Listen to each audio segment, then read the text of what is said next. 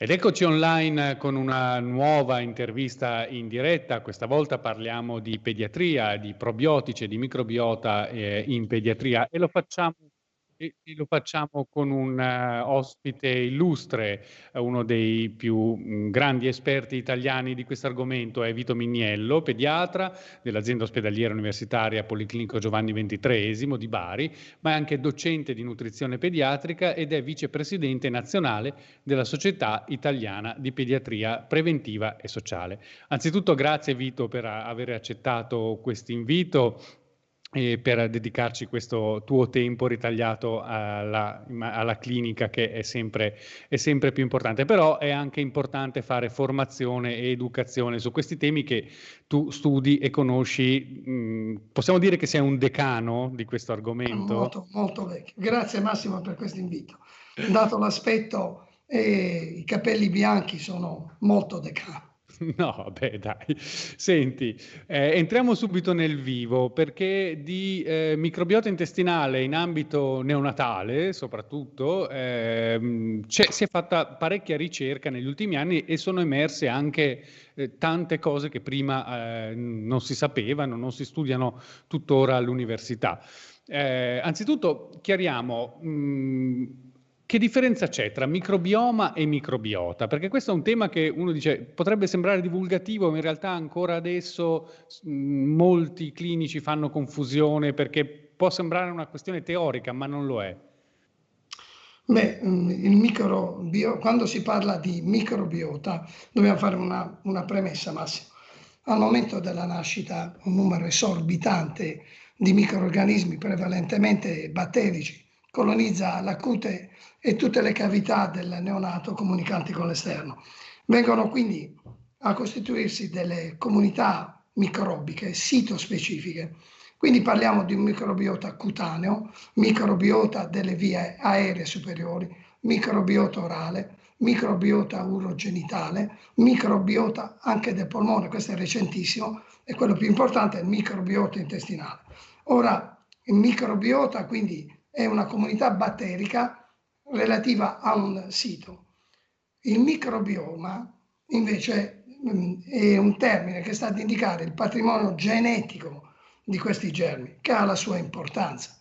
Ora, mm, recentemente, insomma, sono interscambiabili, però è bene mantenere una, un distinguo. Certo. Senti, mh, mm, affrontiamo questo tema del microbiota intestinale del neonato. Quali sono le sue caratteristiche? Nasce, a seconda del tipo di parto, eccetera, eccetera, come si forma e perché soprattutto è importante che si sviluppi in modo corretto? Il microbiota intestinale in realtà Massimo è, e questo ovviamente approfitto anche tra l'altro per salutare chi ci sta sentendo, il microbiota intestinale non è una biomassa batterica inerte, ma viene legittimamente riconosciuto come un organo batterico con funzioni immunitarie e metaboliche. Ora, queste funzioni immunitarie sono determinanti nelle prime epoche di vita perché c'è un sistema immunitario in rodaggio, quindi è proprio il microbiota intestinale che funge da accademia, cioè che funge da driver, da, per costituire una composizione che rappresenta le radici del destino biologico dell'adulto. Basta immaginare che il 70% della componente cellulare del sistema immunitario si trova nell'intestino. Ora hai fatto bene a precisare quando si nasce. In realtà, quando un bambino nasce secondo i canoni che Madre Natura ha predisposto per noi, parto naturale vaginale e allattamento al seno. Quindi si considera eh, un gold standard, si considera un, un microbiota cosiddetto eubiotico, un, quello di un lattante sano nato a termine, nato da cesareo e allattato al seno. Ora, solo questo microbiota è in grado di garantire quelle funzioni metaboliche immunitarie a cui è predisposto. Il problema è che ci sono già dalla nascita delle condizioni che possono alterarlo, in realtà prima della nascita, perché se vuoi affrontiamo anche il problema della, della intrauterina, per quanto riguarda la nascita, dicevo, ci sono già le prime trappole, cioè per esempio il parto cesareo e questo è come dire, è una condizione, un gemello ginecologo col quale ogni tanto ci scontriamo, perché lui dice ovviamente ci sono delle condizioni eh, che ci in, com, come dire, impongono il ricorso al cesareo. Sì, però io gli faccio anche presente che l'Italia detiene un triste primato. Siamo i primi al mondo per ricorso al parto cesareo, solo insieme alla Cina. Ora l'Italia ha un ricorso al parto cesareo, cioè partoriscono per cesareo dal 35 al 40% di donne. Ora immagina come media, ora immagina che ci sono delle regioni come la Campania che sfiorano il 60 e la Puglia alle volte ha superato il 50. Cosa vuol dire nascere da parto cesareo? Vuol dire che non c'è il passaggio di consegne del microbiota materno a quello del nato, perché attraverso il canale fa una bella boccata sia del fluor vaginale e quant'altro, anche materiale fecale materno, che rappresenta, rappresentano pionieri. Questi, si parla di eredità microbica materna e quindi vanno a localizzarsi. Cosa vuol dire nascere da cesareo? Vuol dire essere scippati di questo patrimonio genetico, per cui il microbiota intestinale di un lattantino che nasce con taglio cesareo, quando la cicogna arriva col bisturi, eh, si ritrova con un microbiota mh, mm, povero, si chiama desertico, si definisce desertico, e rappresentato da enterobacteriace, da batteri che si trovano nell'ambiente, prevalentemente. Ora tu dici quali sono le ricadute? Beh, già un microbiota disbiotico, cioè disbiosi, eh, razionalmente ad intuito ti fa comprendere che siamo fuori dal seminato, cioè non quello che ha predisposto la natura. Però ci sono delle evidenze scientifiche, ultimissimo lavoro, una, una corte enorme, eseguita su un milione di bambini svedesi, si è visto che chi nasce da parto cesareo ha un più alto rischio di presentare allergie alimentari. Ora, se tu consideri che abbiamo un sistema immunitario che dipende nelle prime progressività dalla composizione del microbiota. Cioè, vale a dire, se io ho un microbiota eubiotico ben rappresentato, questo ti va a stimolare a livello intestinale le cellule T regolatorie che hai presenti i paletti de, delle tende che tengono tesa da una parte e dall'altra. Ebbene, questo network regolatorio, grazie ai linfociti T-reg, T-regolatori, tengono a bada l'overexpression dei linfociti TLPR1 che come sappiamo possono, sono i, i responsabili imputati per le malattie autoimmuni. Dall'altra parte tengono a bada l'esuberanza di T2, vale a dire le allergie. Ora, ovviamente questo sistema regolatorio, grazie a quella che la pressione antigenica rappresentata dalla, da un microbiota, da questo DNA, da questi componenti batterici, mi tiene in equilibrio linfociti TLP1 e TLP2 e quindi controllate queste malattie autoimmuni e allergiche, la cui incidenza è drammaticamente aumentata negli ultimi 50 anni. Cioè, quello che noi dobbiamo tenere presente, che può sembrare un discorso semplicistico. Io ti chiedo, ciao Massimo, come sta? Senti, controllo un po' la pressione, controllo eh, sistema gastrointestinale, controllo la vista. Nessuno ti chiede come sta il tuo microbiota intestinale, che è un organo. E molti di noi hanno una condizione di disbiosi. Non pensare solo al parto cesareo, ma pensa allo stress ai certo, pollutanti, pensa, pensa, agli alimenti processati, pensa uh, quando noi mangiamo giustamente le verdure, queste vengono trattate con dei pesticidi, pensa alle diossine, pensa a tutti i contaminanti. Ora abbiamo un microbiota alterato, quindi tutto questo ha delle ricadute, ha dei costi biologici. Senti, torniamo un attimo al, all'ambito neonatale, perché come giustamente tu dici, eh, privare il bambino attraverso il parto cesareo del suo passaggio naturale attraverso il canale vaginale, gli si priva eh, dei, lo si priva dei, dei lattobacilli, soprattutto di cui è abbondante. C'è una pratica che è stata sviluppata in Inghilterra negli ultimi anni è molto controversa, quella del vaginal seeding, cioè prendere un tampone vaginale e poi ehm, come dire, appoggiarlo sulla bocca del neonato. Tu che idea, non, non ci sono grandi dati? Quindi... No, no, eh, ci sono degli articoli recenti, questo ha, ha giustamente come tu eh, hai ricordato, questo vaginal seeding, che in realtà poi chiedendo, eh, avendo dei bambini, come dire, di altre etnie e di altre culture, eh, qualche mamma ricordava che le nonne, non, non, penso dalle nostre parti, però parliamo di bambini di paesi extracomunitari, utilizzavano, non nel cesareo, ma utilizzavano anche questa metodica. Sai che cosa è stato sollevato?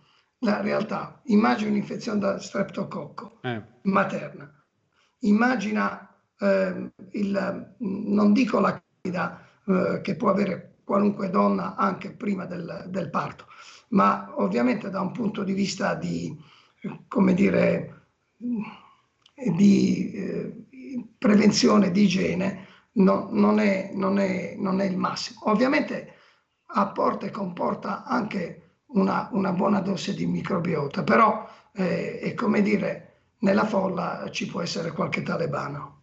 Certo. No, ma infatti mi interessava così sentire il tuo parere perché le- leggi un po' eh, opinioni appunto controverse finché non abbiamo dei dati. C'è stata una specie di review su, mm. questa, su questa pratica e non era decisamente favorevole. Eh. Però quando parliamo di condizione neonatale dobbiamo ricordare che non solo il, il parto cesareo è quello che è più massacrante per quanto riguarda una composizione ottimale del microbiota. Però consideriamo anche, per esempio, che il bambino che non viene gratificato dalla tetta materna con latte, con latte artificiale, il cosiddetto latte formula, eh, ha un'alterazione del microbiota, del microbiota intestinale. Certo non drammatica quanto quello, ma anche per esempio antibioticoterapia non parliamo solo del neonato, parliamo del lattante. Sai quante volte purtroppo c'è un uso e un abuso di antibiotici perché un lattantino può avere una forma febbrile. Tu immagina che un'amoxicillina, clavulanato eh, ed estruente per, per i lattobacilli. Poi a proposito il ferro, per esempio il ferro che è importantissimo, ha le sue indicazioni, da poco ho pubblicato una, una monografia sul ferro che è determinante per esempio il ferro depapera i lattobacilli, quindi quando si va a fare una terapia di ferro, che sia lattante o sia bambino, ricordatevi di prescrivere un lattobacillo, ovviamente un lattobacillo di quelli seri, perché ecco, poi magari... Questo, questo, poi è il punto essenziale, no? il titolo di questa è probiotici in pediatria, siccome noi sappiamo che ci sono centinaia di formulazioni probiotiche, non facciamo nomi e cognomi, mi raccomando, però stiamo sulle generali.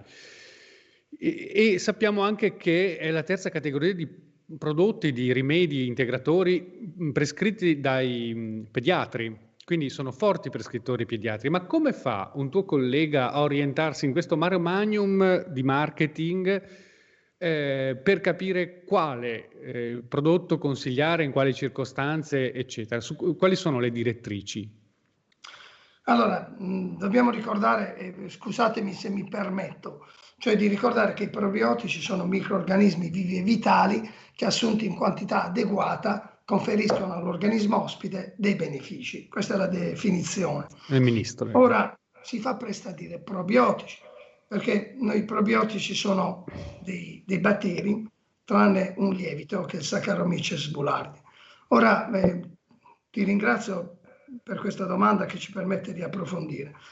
Vi faccio un esempio lattobacilli. Dieci anni fa su GATT, sulla rivista GATT, che è una delle più impattate, comparve un articolo che destò non poche perplessità e, e doveva indurre a profonde riflessioni da parte di noi pediatri, che lattobacillo Sakei è in grado di produrre citochine proinfiammatorie, parlo dell'interleuchina 1, interleuchina 6, il tumor necrosis factor alfa, quindi di citochine proinfiammatorie.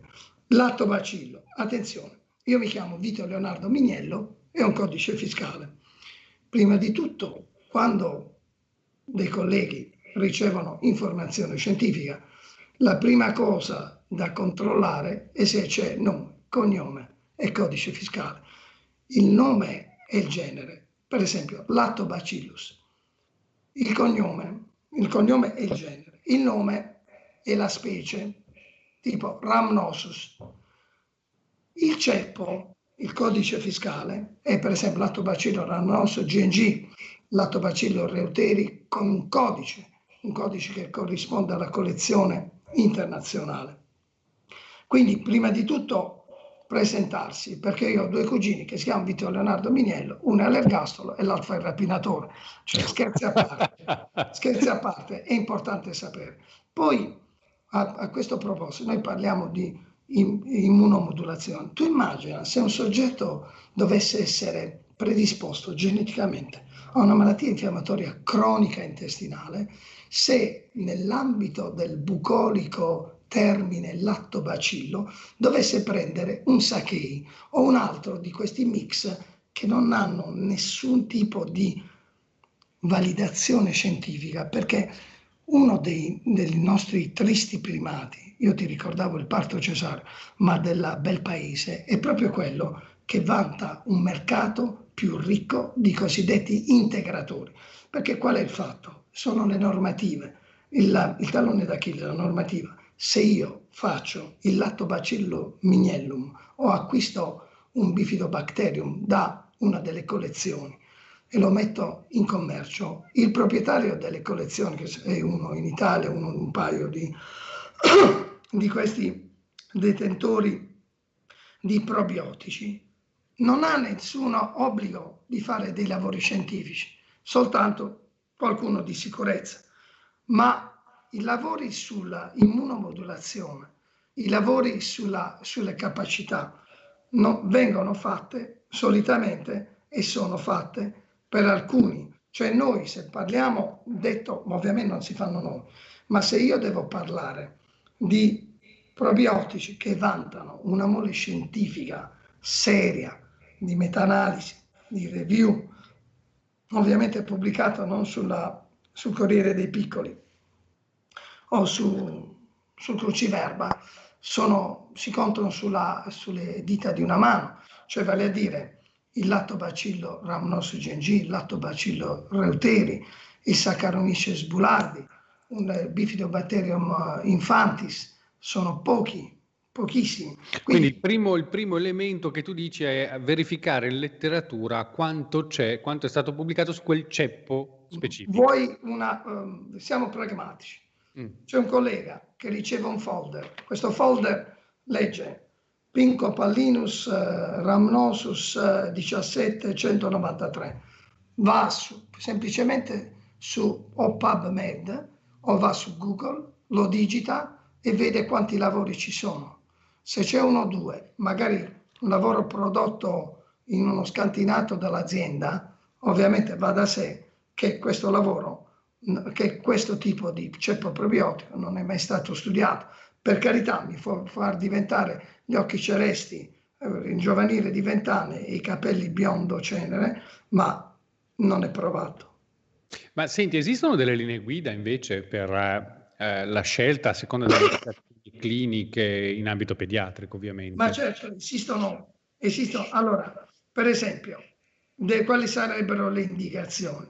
Beh, le indicazioni variano mh, tantissimo. Ovviamente noi eh, dobbiamo eh, attenerci a quelle che sono i lavori scientifici e le linee guida, per esempio eh, l'ESGAN, cioè la società, mm. la società europea di gastroenterologia e di nutrizione, ha prodotto qualche anno fa delle, eh, delle linee guida per quanto riguarda la diarrea acuta. Ora siamo in periodo di rotavirus e, e di caccarelle varie, ovviamente l'adenovirus, e quanti altri, parliamo non solo di virus. Ebbene, per quanto riguarda per esempio la diarrea acuta infettiva, parliamo di diarrea acuta infettiva, ricordo che hanno avuto il semaforo verde soltanto un lievito che è il Saccharomyces boulardii e il lattobacillo rhamnosus GNG. Quindi questo è per quanto riguarda la, la diarrea acuta infettiva. Cosa fa? È in grado di ridurre l'intensità e il numero di il numero di giorni. Ora, qualcuno ha sollevato, ha sollevato la, l'obiezione, Beh, vabbè, ma i giorni sono uno o due, ma dobbiamo pensare ragazzi che quando io parlo di diarrea acuta infettiva, cioè è, è, un, è, un, bambino che me lo lascio nel bagno dal sabato al lunedì e questo ha un papà e una mamma che lavorano, uno dei due evidentemente deve saltare il lavoro, cioè questo questi 24-48 ore, 24-48 ore hanno delle ricadute socio-economiche. No, anche l'impatto sulle... Eh. del bambino che come pediatra devo considerare. Co- come funziona eh, che un lievito e un batterio riescano a fermare un fenomeno diarroico pediatrico eh, causato da un virus, per esempio? Allora, per quanto riguarda il Saccharomyces, ci sono dei lavori anche datati che il Saccharomyces riesce a, a rappresentare una sorta di eh, decoy receptors, cioè recettore trappola. Questi i probiotici funzionano, mutuano l'effetto del microbiota intestinale. Il microbiota intestinale, io ti ho detto le funzioni un po' più sofisticate, vale a dire quelle immunitarie e, e metaboliche non posso presentare schemi, ma sono, sono veramente dei meccanismi sofisticati. Eh, Massimo, qualcuno ha detto che quando ti avvicini all'immensamente piccolo, che sia laico o, o, credente, ti accorgi che dietro c'è un immensamente grande, un disegno immensamente grande. E, e a questo proposito dicevo, ma guarda che una delle prime funzioni del microbiota intestinale è è, la più filo, è filogeneticamente più antica è la eh. protezione. Protezione. Che vuol dire? Quel tipo di funzione che ci ha permesso di non estinguerci. Nei milioni di anni il microbiota intestinale con, fungeva, ha una funzione di protezione. In che modo? Questi mm, germi buoni riescono a contrastare la l'insediamento e la colonizzazione e l'aggressione di patogeni e patobionti, vale a dire potenzialmente tali, grazie al fatto che competono con i recettori. In poche parole, si legano ai recettori intestinali, fanno sì, come per esempio eh, gli oligosaccaridi del latte materno, si legano ai recettori e quindi sono competitivi per i recettori e per i nutrienti. Ovviamente se c'è una squadra che arriva prima dalla Juventus in un ristorante, non c'è posto per il pullman che porta la squadra di tifosi dei milanisti. Ora, questa è una funzione svolta dal nostro microbiota intestinale. I probiotici, quelli seri, riescono a ridurre sensibilmente il, il, a contrastare i, dei germi e dei virus grazie a questa funzione mutuata dai commensali del nostro microbiota intestinale. Senti, ieri si è tenuto la, la, la, la giornata annuale contro l'antibiotico resistenza, che è un po' passata in sordina in questo periodo perché abbiamo altre emergenze un pochino più gravi, anche se in realtà rimane il dato che l'Italia è sempre ai primi posti nella classifica europea per consumo e abuso di antibiotici, quindi però quando l'antibiotico a livello pediatrico va dato perché è in corso un'infezione batterica, poi le, come dire, la, il, il, consiglio eh, ottimale sarebbe quello di affiancarlo ad un, eh, ad un, probiotico. Che cosa dicono le linee guida in ambito pediatrico su questo? Parlavamo di linee guida, ovviamente dovevo, non volevo fare la, come dire, una sorta di scaletta di quelle che sono le evidenze, ma sviluppare tematiche di volta in volta. E ti ringrazio ancora una volta di aver sollevato questo problema che è una piaga mondiale.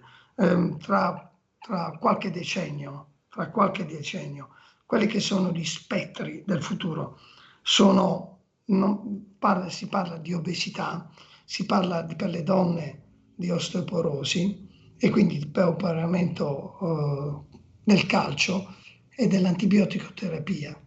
Tu immagina che un'amoxicillina clavulanato e cefalosporine sono in grado di depauperare del 60% il patrimonio una sola settimana, il patrimonio dei lattobacilli.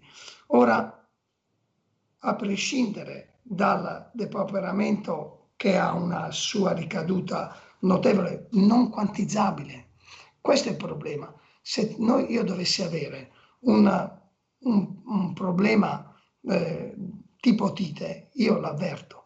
Se prendo un antibiotico, se non ho una dispepsia, non l'avverto, però ti posso assicurare che ha un costo biologico. Ora esiste la cosiddetta diarrea ad antibiotico-terapia. La diarrea ad antibiotico-terapia è quella che può presentarsi al primo o secondo giorno, ma addirittura entro un mese. Quindi anche su questo i probiotici, evidenze scientifiche dell'ESGBAN, dove c'è stata una, ovviamente, una, per fare una delle linee guida, ci si incontra, c'è un expert panel, c'è un pannello di esperti che in base alle evidenze scientifiche, non perché uno è particolarmente favorevole a un probiotico, l'altro eh, parteggia per un altro, hanno stilato delle linee guida e ancora una volta devo dire che hanno mostrato efficacia per, il, per la, l'antibiotico per la prevenzione della diarrea da antibiotico terapia eh, il lattobacillus rhamnosus GNG e mh, il Saccharomyces boulardii. Poi ovviamente ci sono delle evidenze per i probiotici, per esempio è stato dimostrato che per le fatidiche colichette del lattante il lattobacillo reuteri è in grado di ridurre però solo, è importante precisarlo e non è poco, nella, non nella prevenzione, nelle coliche del lattante del bambino che ha la fortuna di essere allattato dalla propria mamma. Quindi a secondo di alcuni ceppi, per esempio la dermatite atopica, eh, per ridurre la dermatite atopica, io già dieci anni fa ho presentato, presentammo io, il mio gruppo eh, capitanato modestamente da me e, e magari non mh, dimostrammo che un ceppo probiotico non aveva funzione di, di, ridurre la dermatite atopica, però era in grado di eh, ottimizzare delle citochine a livello polmonare. Fummi i primi a dimostrare che i microbiota si parlano, c'è una, una sorta di, di, messaggistica molto più efficace dei nostri WhatsApp. E per quanto riguarda, per esempio, ti stavo dicendo, questo tipo di eh, tipo la dermatite atopica, c'è un mix non ancora in commercio che riduce i segni della dermatite atopica, cioè esistono, come dire, come facevi presente tu quando eh, da persona molto, molto addentro, e mi complimento non per piaggeria sulle evidenze scientifiche, esistono delle evidenze per alcuni tipi di probiotici, che non sono tantissimi, e quelli che fanno da padrona ve l'ho già nominati, però sembra, per esempio, per la dermatite atopica è un mix di probiotici, ripeto, non ancora in commercio, sono bifidobatteri e lattobacilli, che sembrano mutuare ancora una volta la diversità microbica che abbiamo nel nostro intestino. Tu hai toccato dei temi secondo me estremamente importanti. Uno eh, per i clinici, eh, uno mm, come dire, riuscire a valutare esattamente il peso specifico delle evidenze. Cioè tu dici, sulle, se le linee guida nel caso dell'arrea da infezione virale e o diarrea da antibiotico mi dicono questo, vuol dire che ci sono delle evidenze solide, consolidate in anni. In anni. Poi mano a mano ci sono altri studi che vengono avanti, magari sono molto promettenti. L'esempio che facevi tu sulla, sulla dermatite atopica, stanno uscendo dei bei lavori interessanti anche a livello di prevenzione. La mamma atopica, eh, prendendo in gravidanza alcuni ceppi, riesce a ridurre il rischio di sviluppare l'atopia nel figlio e anche e soprattutto innescare poi la marcia atopica. E poi ci sono anche altre cose che st- sono più di attualità che stanno venendo fuori, per esempio eh, alcuni studi sempre in ambito pediatrico sulle infezioni delle vie aeree, non, non Covid, infezioni eh, normali, insomma, quelle autunnali. Lì non abbiamo evidenze solide, però alcune indicazioni ci sono. sono no, abbiamo moltissimi lavori. Allora, ci sono dei lavori che sono affascinanti. Uno è uscito pochi mesi fa su Nature, per farti capire il, eh, cioè far capire, per esprimermi. Eh, sono, allora, eh, ovviamente è stato fatto su modello, su modello animale su una topolina gravida, quanto sia importante. Ho preso queste topoline gravide. Allora, partiamo dal concetto che quando noi assumiamo delle fibre, ci sono dei, dei ceppi batterici del nostro intestino, la Roseburia intestinalis, il Fecalibacterium prosnizi, l'Eubacterium rectalis, che sono i butiro, cosiddetti butyrate producing, cioè che sono quei batteri che ti prendono la fibra che non è digeribile, te la fermentano e ti producono acidi grassi a catena corta, butirico, proponico, acetico. Tu dici, ma che mi servono? Questi acidi grassi a catena corta, che sono i nuovi protagonisti della scena scientifica attuale, sono delle chiavette, caro Massimo, che si legano a dei recettori che sono cosiddetti G-protein coupled receptors, che sono i recettori associati alle proteine G dell'enterocita.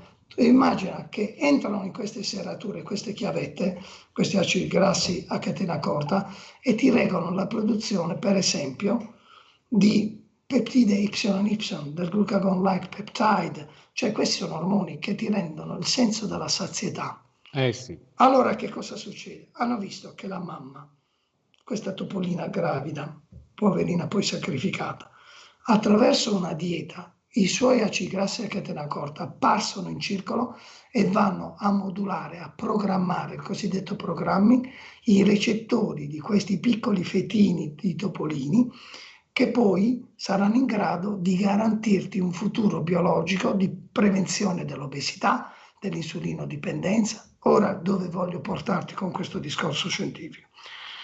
Voglio far capire che un microbiota sano di una mamma che aspetta un bambino, di una donna a prescindere, quello è in grado di programmare il futuro biologico del bambino. Allora io mi chiedo, quante di queste mamme hanno un'eubiosi. Una volta c'è la pubblicità, ti spunta un fiore in bocca. Quante di queste mamme? E allora, quante evidenze scientifiche? In questo caso c'è un razionale. È ovvio che la, l'assunzione di una donna incinta, di un probiotico serio o di un mix di probiotici, metti un lievito, metti un, un bifidobacterium, metti un lattobacillo serio, è in grado di ottimizzare la sua composizione intestinale, Passiamo, è nato, non c'è, poverina, è nato da Cesario. Che fa? Lo rimetto, lo rimando indietro? No. Allora in questo caso ti dico io come mi comporto e non ho nessun tipo di riserva a dirlo. Io quando entra un bambino che vedo in, nel mio ambulatorio di, ambulatorio di allergologia o quando vediamo i lattantini eh, come responsabile dell'unità di nutrizione eh, di nutrizione dell'Università di Bari, ospedale Giovanni XXIII, Policlinico di Bari. Sai, la prima cosa che chiedo, ma cos'è maschio e femmina? Chiedo, è nato da cesareo o è nato da parto naturale? Ebbene, se è nato da parto cesareo, è un bambino di 5 mesi, quindi un bambino, un lattantino su quale ho possibilità modestamente di eh, interferire modulandone la composizione, ti posso assicurare che io do un paio di probiotici seri, perché ovviamente ha, come ti dicevo, un microbiota desertico, un microbiota decisamente squacquaranzato, come direbbe qualcuno in Campania, e quindi ho bisogno di introdurre o di somministrare dei probiotici che, attenzione, non sono quelle 5 gocce che pensa un dice 5 gocce rispetto a un mm. per un lattantino a 300 grammi di microbiota intestinale non sono quei miliardi, ma sono le citochine antinfiammatorie che quei miliardi di germi dati per un periodo che minimo è un paio di mesi,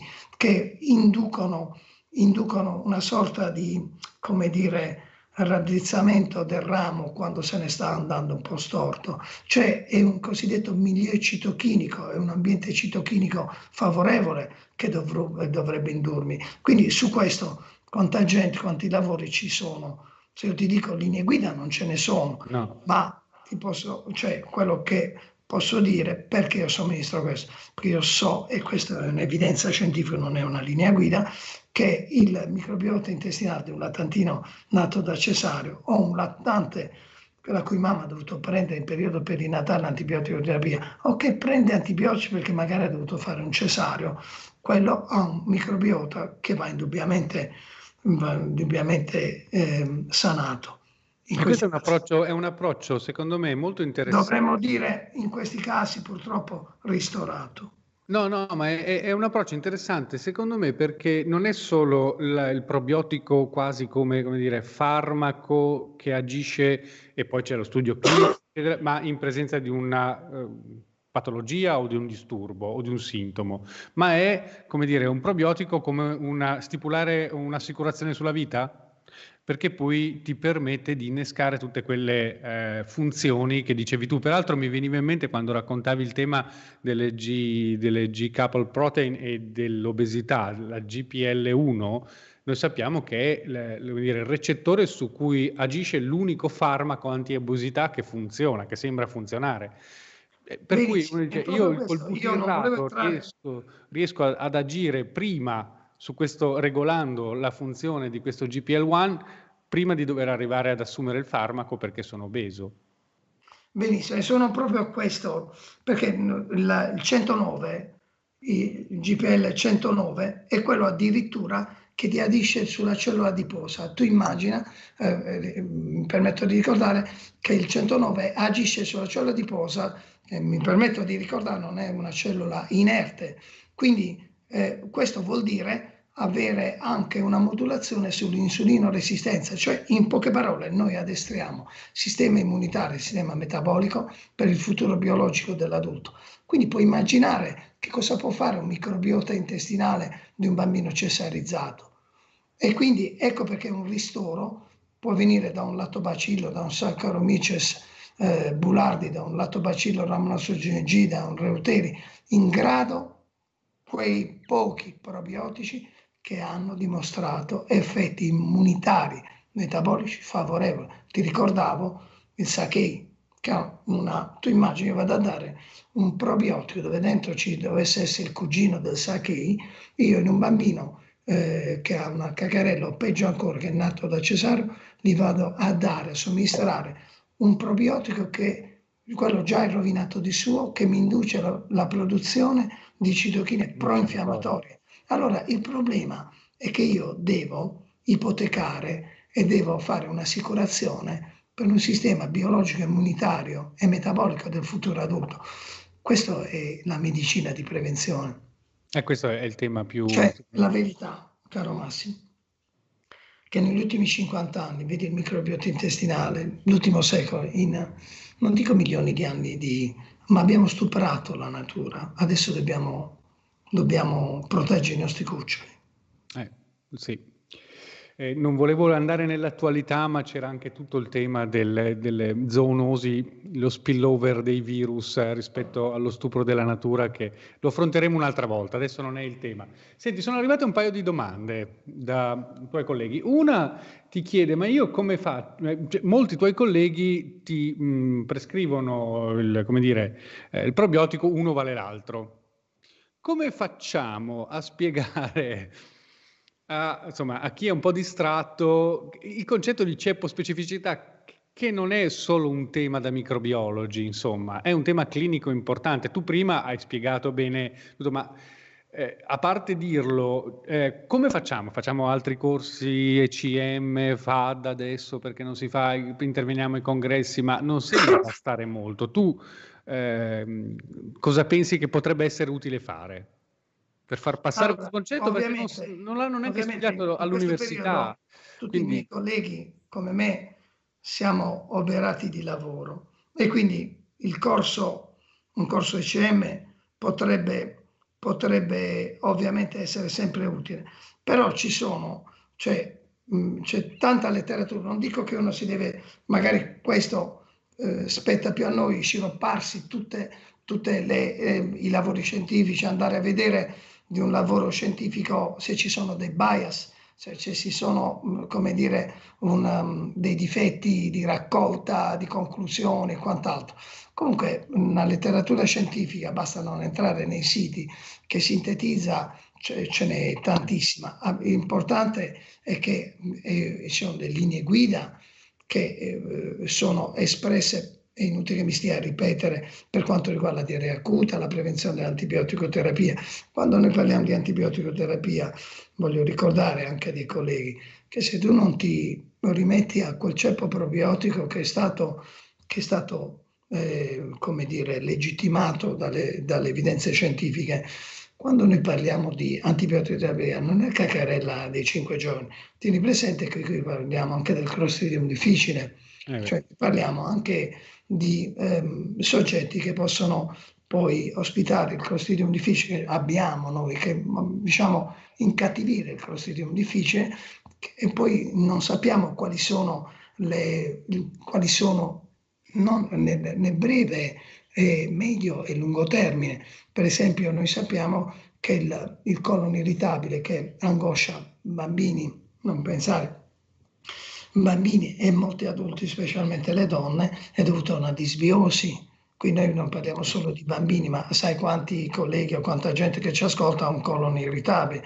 donne sono più, più predisposte, che sono disbiosi, perché il microbiota ha una ha un asse microbiota intestino-cervello che è un asse bidirezionale. Se uno volesse, fare una, una, volesse riferirsi a, un, a, delle esperienze personali, quando si erano ragazzi, un esame ti veniva una cacarella. Bene, eh, c'è molto di più, molto più complesso dell'esame legato alla cacarella, ma si è visto per esempio che mi immagino che il 90% della serotonina, il cosiddetto ormone della serenità, viene prodotto, prodotto dalle cellule, dalle cellule eh, eh, a livello ileale. E chi regola la produzione di questa serotonina? Il microbiota intestinale, sono le croste idiacee che lo regolano. Quindi quello che voglio dire, allora, colleghi, ci sono delle, non è detto che bisogna, prendete dei nomi, lasciate stare il mio, prendete dei nomi, delle, ci sono delle, de, anche in italiano, dei lavori scientifici, scherzo a parte, ce ne sono tantissimi che ne ho,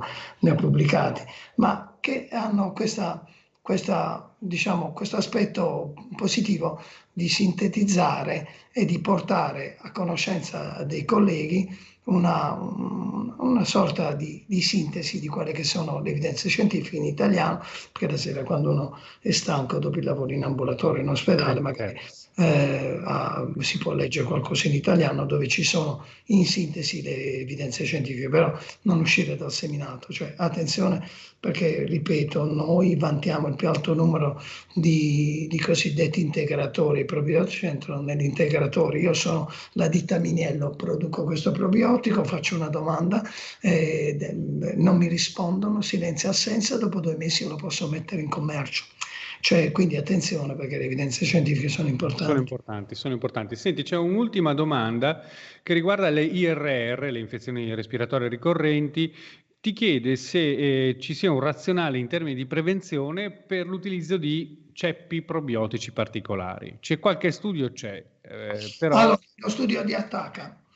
Eh, voglio ricordare al collega che dopo ben un anno e mezzo. Io sono il vicepresidente nazionale della Società Italiana di Pediatria Preventiva e Sociale. Ebbene, c'è chi magari eh, è interessato, è, è stato pubblicato, coordinato, coordinato dalla professoressa Elena Chiappini dell'Università di Firenze è il primo documento intersocietario, la SIP, Società Italiana di Pediatria, la CIP, Società Italiana di Immunoalergologia, la, ovviamente la, la, nostra, la SIPS e altre società, la SIMRI, il respiratore, ha prodotto, ha prodotto questo documento che si chiama Prevenzione delle infezioni respiratorie ricorrenti e credetemi, c'è di tutto cioè un malapazzo però ha delle sintesi ed è il primo documento intersocietà di tutte le società di pediatria italiane sulla prevenzione.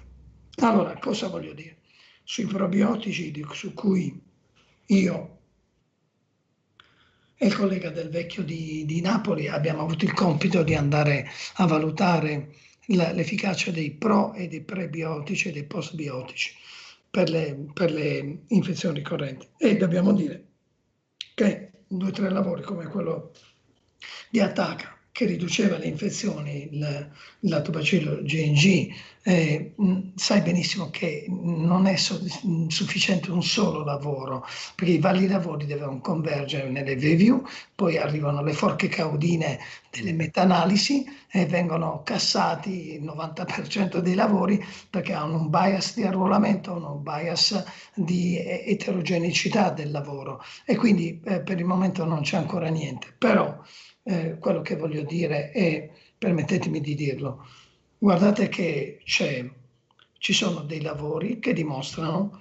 che esiste una, una, un crosstalk, un dialogo tra il microbiota intestinale e quello orale. Voi immaginate che una periodontite della mamma in gravidanza la periodontite, non pensate che siano così rare, è in, è in grado di inchiavicare il microbiota intestinale del, del, del lattantino esiste un, una comunicazione tra il microbiota nasale, delle altre vie, intestinale. Vi ho detto che dieci anni fa fummi primi a dimostrare, allora si gridavano allo scandalo, qualcuno ebbe anche delle obiezioni e sono stato felice che dopo dieci anni eh, è entrato in una meta-analisi con un bias score tutto positivo, cioè dieci anni fa sai, non c'era il bias score, cioè vale a dire quel punteggio che ti dice qui hai fatto una, una fesseria su questo, questo non è tanto chiaro, di sei parametri, tutti e sei soddisfatti.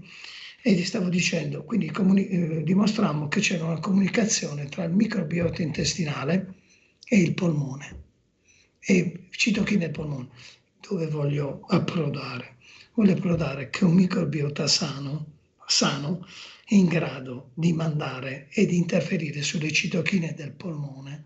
Noi facciamo sull'interleuchina 4, che è una citochina proinfiammatoria, riduceva eh, una, eh, latobacillo reuteri, riduceva la produzione di citochine proinfiammatorie a livello polmonare. Parlano di bambini eh, atopici. Quindi che cosa voglio dire? Che se manteniamo sano il nostro organo batterico, che come ho scritto nella mia ultima monografia, l'organo fragile, è l'organo più fragile che noi abbiamo. Se noi manteniamo e ristoriamo questo organo fragile, abbiamo delle ricadute non solo immunitarie metaboliche che in realtà sono più sensibili e vulnerabili nelle prime epoche di vita, ma per quanto riguarda questa interconnessione con altri microbiota e quello a livello polmonare è decisamente più delicato e più nuovo che stiamo studiando. Eh, sì, è vero, però è una frontiera assolutamente interessante. Senti, non sono arrivate altre domande, io eh, ti ringrazio per questa eh, utile e, pi- e, piacevole intervista. Io spero che ci si possa incontrare eh, in qualche congresso prima o poi, appena si ricominciano a, a fare dal vivo eh, e ci si possa anche fare una, una, una prossima intervista. A vostra disposizione, a disposizione dei colleghi che eh, ovviamente quando, quando, vogliono possono sempre eh, contattarmi. Grazie allora, buona Grazie serata. a voi.